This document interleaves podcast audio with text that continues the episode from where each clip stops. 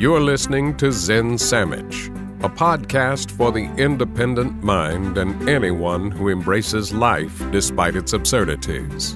Join former attorney and professor turned Japanese papermaker Mark Reed each week as he talks with creative, inspiring, and influential people, or as he shares his own research to help make your world a little better today than it was yesterday.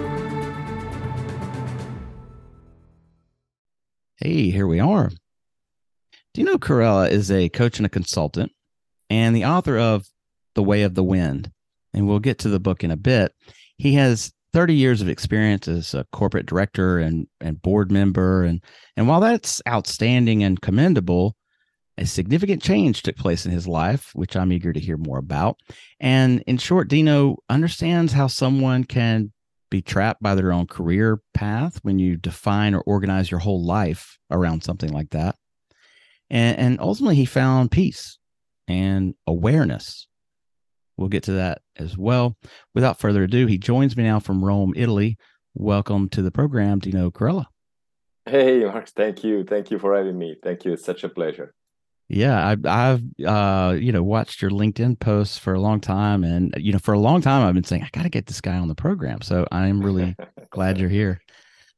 Well, Dino, we'll, yeah, we'll start right here. Um, so as I briefly mentioned in the intro, you've got all this tremendous international corporate and leadership experience, uh, and in fact, you say in an interview somewhere else that you were even aggressive, combative, let's say a very determined person. Um, but that something happened in your life um, between the ages of 39 and 42, maybe a dark thing or something traumatic or what, um, but something that changed everything. And that's a long period of time. You're talking three years there. Tell us what happened, what changes took place during that time period. Yeah, that's uh, exactly right. Between 39 and 42, I went through separation. Um, and um, that that is something that was really really painful uh, to me and obviously to the rest of the family. So I was separated from my wife. Um, I had a kid, um, uh, eight years old. Uh, plus, during the time, I lost my father. That was perhaps the only person that never judged me during that that time because I was being judged and uh, and basically I was working as mad, ten hours a day. There were no weekends. Hmm. Uh, there were there were no pauses. My health wasn't wasn't good, but I would keep on grinding and going through separation, and I didn't know where to go to sleep at night uh, during a certain period of time, and uh, so I was pretty much lost. And even in the family, it wasn't that easy to be accepted hmm. uh, for, for that, apart from my father so that's that's been quite quite a lot uh, mm. happening and um, yeah this is this is really the the the, the drama part uh, the the best part is that um, i thought that i could resolve mm. all of those uh, problems and that suffering mm. through the same qualities that i recognize myself to have, which were determination, how focused I was, how intelligent, and and all that stuff that got me to the tools that you had used along the way to get you to that point. You wanted to apply yeah. those same tools to get yes. out of it. Y- yes, exactly. And uh, until one particular day, um, I, it, it feels like it felt like my brain totally collapsed, and there was no ability to think anymore hmm. but to see all the thinking where it was coming from and how futile I was to try and do and resolve an existential uh, problem. Hmm. So that that was a very uh, important moment in my life where I, I saw all of this and immediately I felt liberated. So I could finally allow myself to suffer without trying to muscle up against the pain. So was it one moment in time or was it there I mean I guess there was a build up but was there like just one distinct cathartic moment where you woke up? Yes, yes. At, at uh, it, it, it the the gradual process actually happened after after this moment, but until this moment, I would really keep on muscling up. I would really keep uh-huh. on ah. thinking. You know the the, the famous quote of uh, William Blake, I believe it was. You know, the, the fool that persists with his folly finally become wise. Yeah. I was there. I was consistently putting all my folly to try and resolve that problem until I banged the wall. So it was just one big bang, if you want to call it that way. And I remember where I was. I was on the sofa, uh, the, the previous flat I was living, and I was staring at the ceiling for like a, a few hours in pain until this moment happened. So I remember very clearly where I was. Wow. And it was just everything was different after that? Yes. Wow. Definitely. Yes. And um and and I, to be honest, I didn't know anything about, you know, stuff like meditation or mindfulness. This this stuff really I was the kind of person that would criticize all these things about, you know, know. and they call it spirituality, right? And so to me, there was just a, an emotional right. uh, solace that people need to get to in order to ease the pain. And so I was really, really uh, criticizing all this stuff. So I wasn't even touching it. To me, it was all stupid stuff. Okay, so we'll we'll say that that's your moment of awareness uh, yeah. on the couch there and staring at the ceiling. And on your website, you talk about you know we are awareness. Uh, un that that's the language that's on the website. We are awareness. Unpack that a little bit. Give us a short synopsis of what you mean by we are awareness. Yes, exactly this. The moment you stop wanting to achieve anything. And and you just are.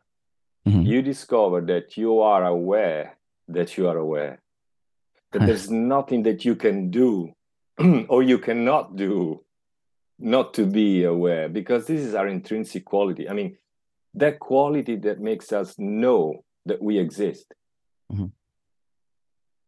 we are awareness then how we fill that up so let's say awareness, the way I picture it, is like a, a transparent uh, Canva, mm-hmm. and where you can paint. So the more scribbles you do on this Canva, and the more the, this this transparency disappear. But it's not because it is not there. It's simply because it's covered by a lot of colors, scribbling, and, and stuff like that. Mm-hmm. The moment you wipe the, this all up, then transparency is still there so I, I, I that's the parallel is all the scribbling is our thoughts and our uh, our beliefs and what we think we should do and all this stuff. Mm-hmm. But the moment we get rid of all of this, we see that we are this this quality of knowing. Hmm. Yeah, you you used a, a term earlier in what you were just saying, an intrinsic quality and you yeah. you talk elsewhere about the importance of intuition and to yeah. to follow your heart so and my question when i when i came across that and I, I i mean i tend to agree with that statement but what do we do how do we decipher when um i don't know if it, in italy if you know the the um the little cartoon description that we have common in america where there's a little angel on one shoulder and a little devil on the other shoulder and they're both talking into your ear. You know what do we how do we decipher when we have the little angel and the little devil? Which is my intuition? Which way should i go? Uh, i don't think it's a matter of deciding or or choosing. I, okay. I, think it's a matter of perceiving what is what it feels right hmm. and go with it. Because the moment you start the decisioning process, then it's all this mental activity between the angel and the devil, as you said, right? right. That that is all stuff that is in the mind, because the mind wants to wants problems, so that it can uh-huh. feel alive. The mind, right? So the moment you transform a- anything that feels right into a problem, then the all the choices and the decisioning and everything but i'm i'm not saying that somebody you know that we should become like completely you know i'm going to jump out of an airplane just because it feels right and, and i don't have a parachute right? right because we we are we still are aware human being and we still have all our basic qualities that keep us safe that wants us to make the right thing so i think trust is important hmm. trust in in the fact that we're not going to become crazy and mad all in one go just because we follow our heart right right that's nothing to do with being emotional mm-hmm. it's, it's something that you feel inside that it's right I, I think that's an important distinction that it's not emotional um in fact maybe it's a bad idea to to allow yourself to be controlled by your emotions. It, it's really this intrinsic quality or this uh, um, intuition. It, it is a, it's still a rational thing, right? Or would you would you say that?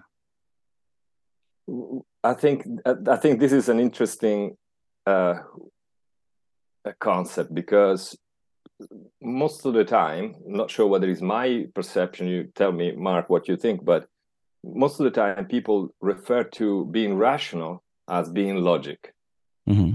but there's nothing rational about being logic logic is a dead loop ah okay a, lo- a logic is something that has a as a particular scheme as a particular program to follow mm. rational is when you use your creativity with the human qualities that hmm. make mm. us human beings that is rational so that you can see absolutely with clarity the feeling, the emotions, and everything that is part of the human condition hmm. without judging it, without solving, wanting to solve it, right? But appreciating it. So rationality includes intuition, includes love.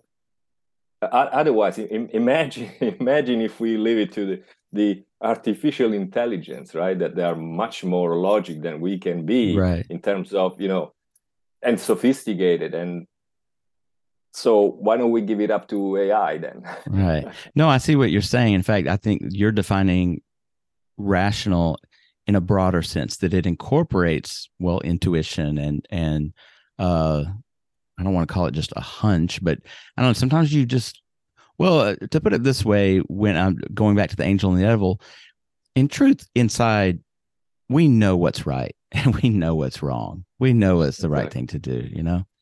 Um, Absolutely. In another place, you, uh, and this is, is some of your terminology here, you say that the magic comes from being comfortable with not knowing, uh, that you're not expecting anything, then you're not disappointed. And in fact, then you're just living.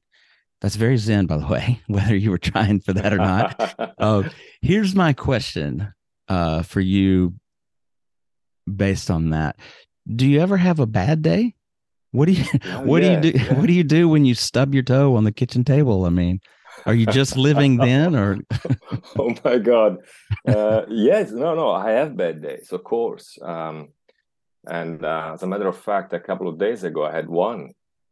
Um, the thing is be, before let's say the the turning point it was most of the time bad days and i will keep on thinking and ruminating about the bad days i had mm.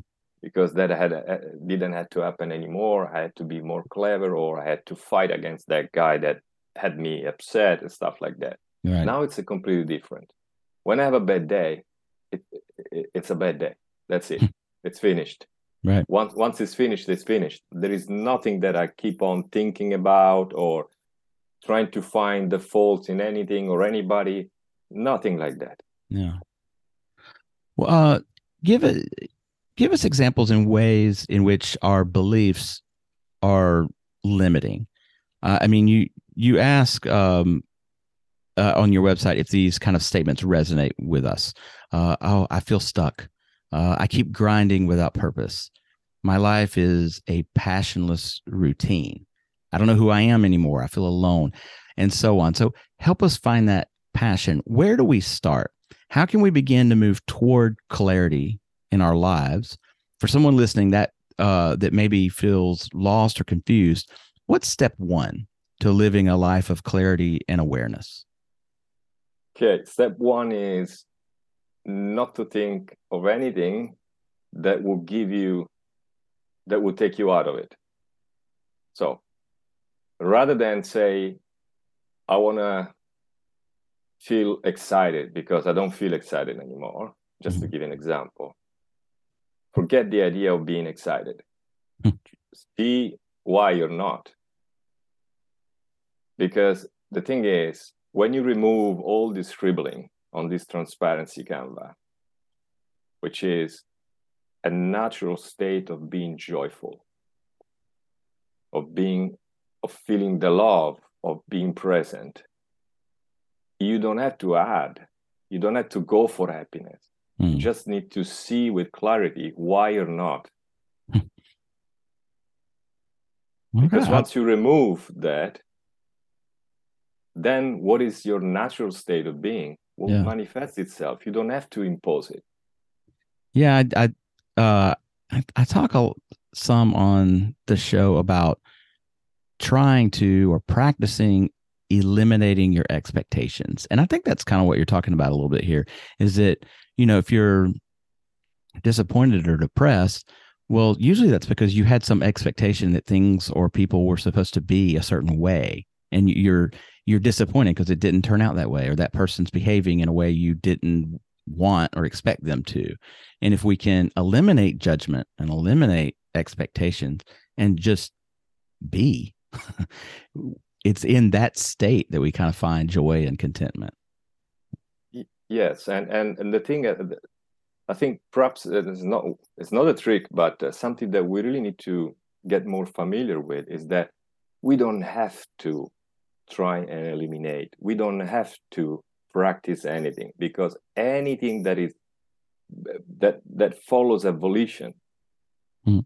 it is the same mind that is screwed up that is trying to fix itself, mm. and it will never do it.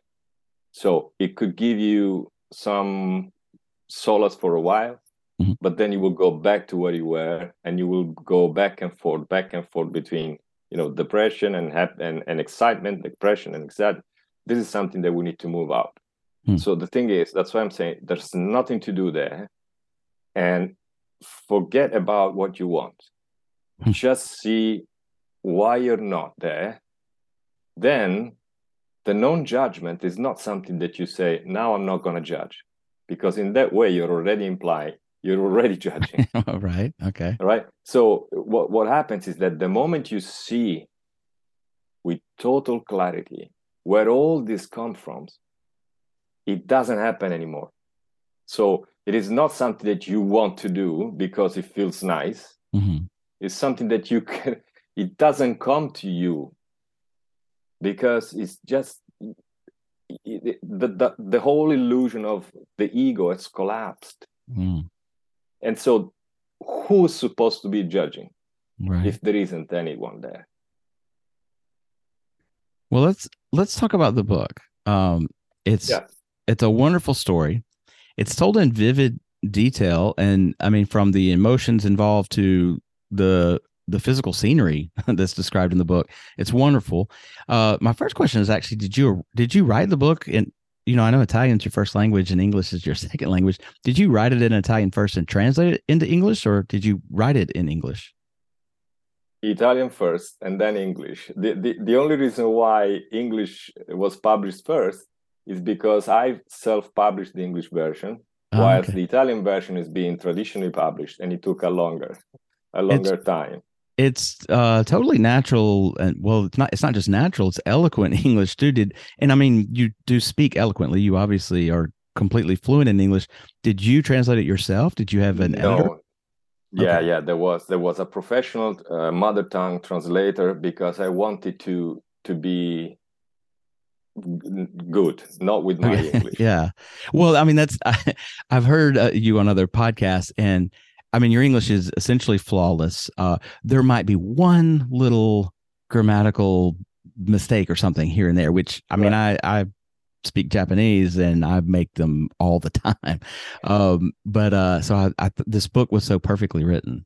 It, it really is. Uh, uh, listeners should really check it out because it it is perfectly written. Anyway, it's the story of uh, Ostro. Is that how you pronounce his name? Yes. Okay.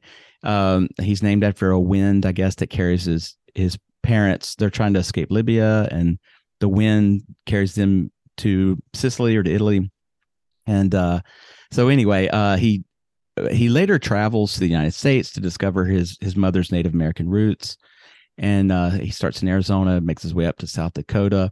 Along the way, he meets a guy named John who helps him find his true way in life. I won't spoil any more. My my questions are these: How much of this book is autobiographical about your own life?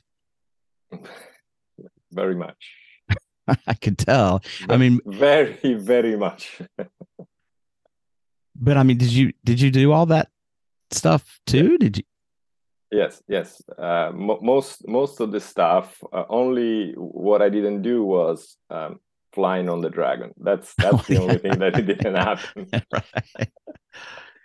So even the like, so your mother um, was half American, half Native American Indian.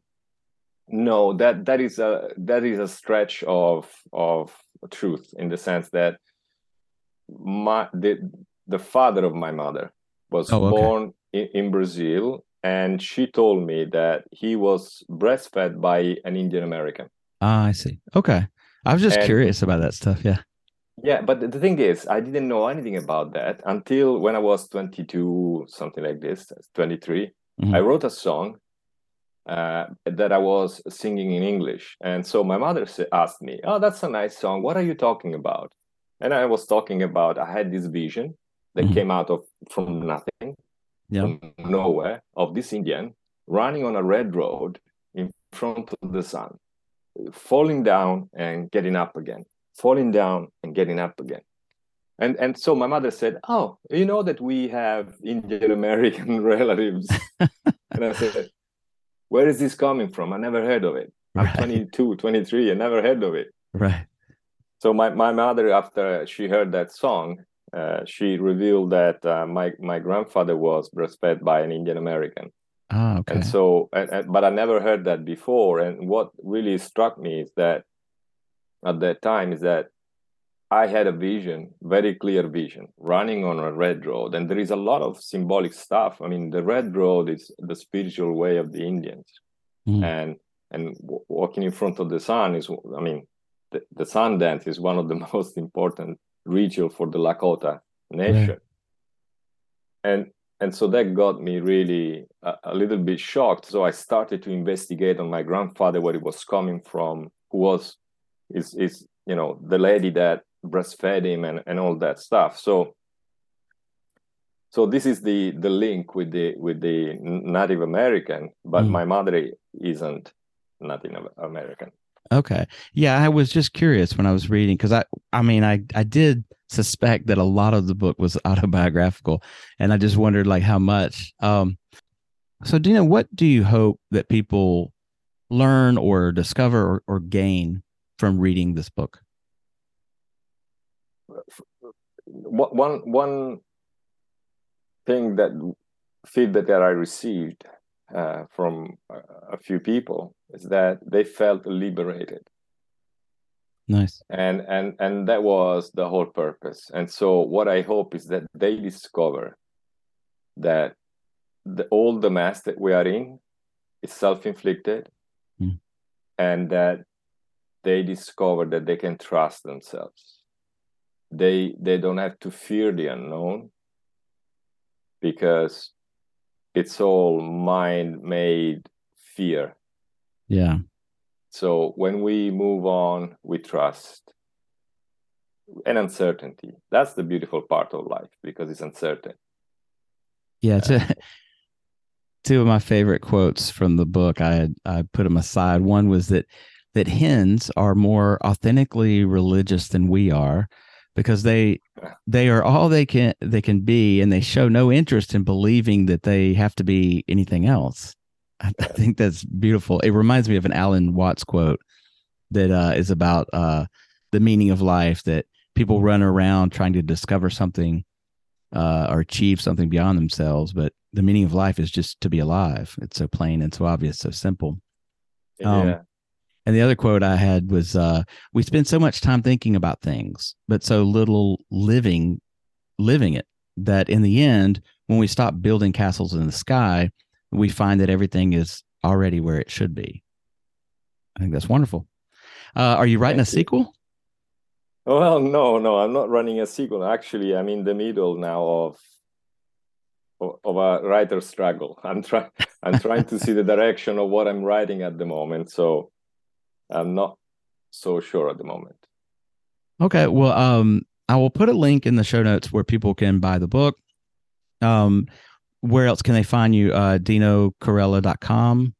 Yes, Correct. dinocorella.com or my LinkedIn profile, Okay. and that I think it's about it. Uh, Okay. I'll put that in the show notes.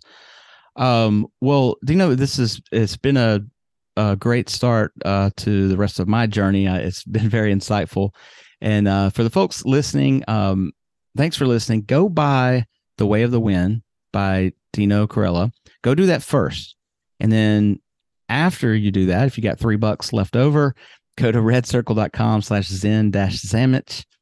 That's in the show notes too click the link for sponsor this podcaster and uh, help out the show with a one-time donation any amount's appreciated just a buck if if you got it uh, if not uh, thanks for listening and the show's always free but i do rely on li- listener support it keeps the show going and ad free thank you for that dino thank you my friend i truly appreciate your time and expertise uh, it's been an honor and a pleasure Thank you so much. It's been my absolute pleasure. Thanks a lot.